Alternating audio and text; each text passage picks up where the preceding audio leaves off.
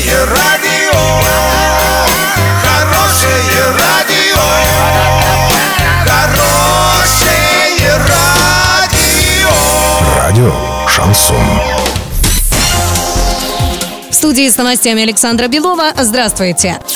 Подробнее обо всем. Подробнее обо всем.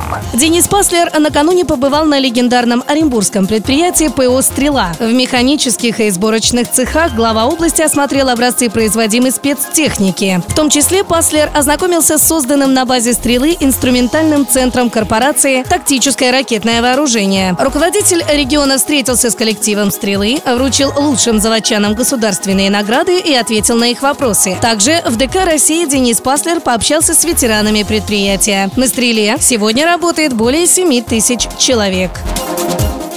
Учителя, которые переедут работать в села или малые города, смогут получить единовременную выплату в размере 1 миллиона рублей по программе «Земский учитель». Об этом сообщает ТАСС со ссылкой на Министерство просвещения. Отмечается, что данная программа рассчитана на педагогов в возрасте до 55 лет. Ее реализация должна начаться с 2020 года.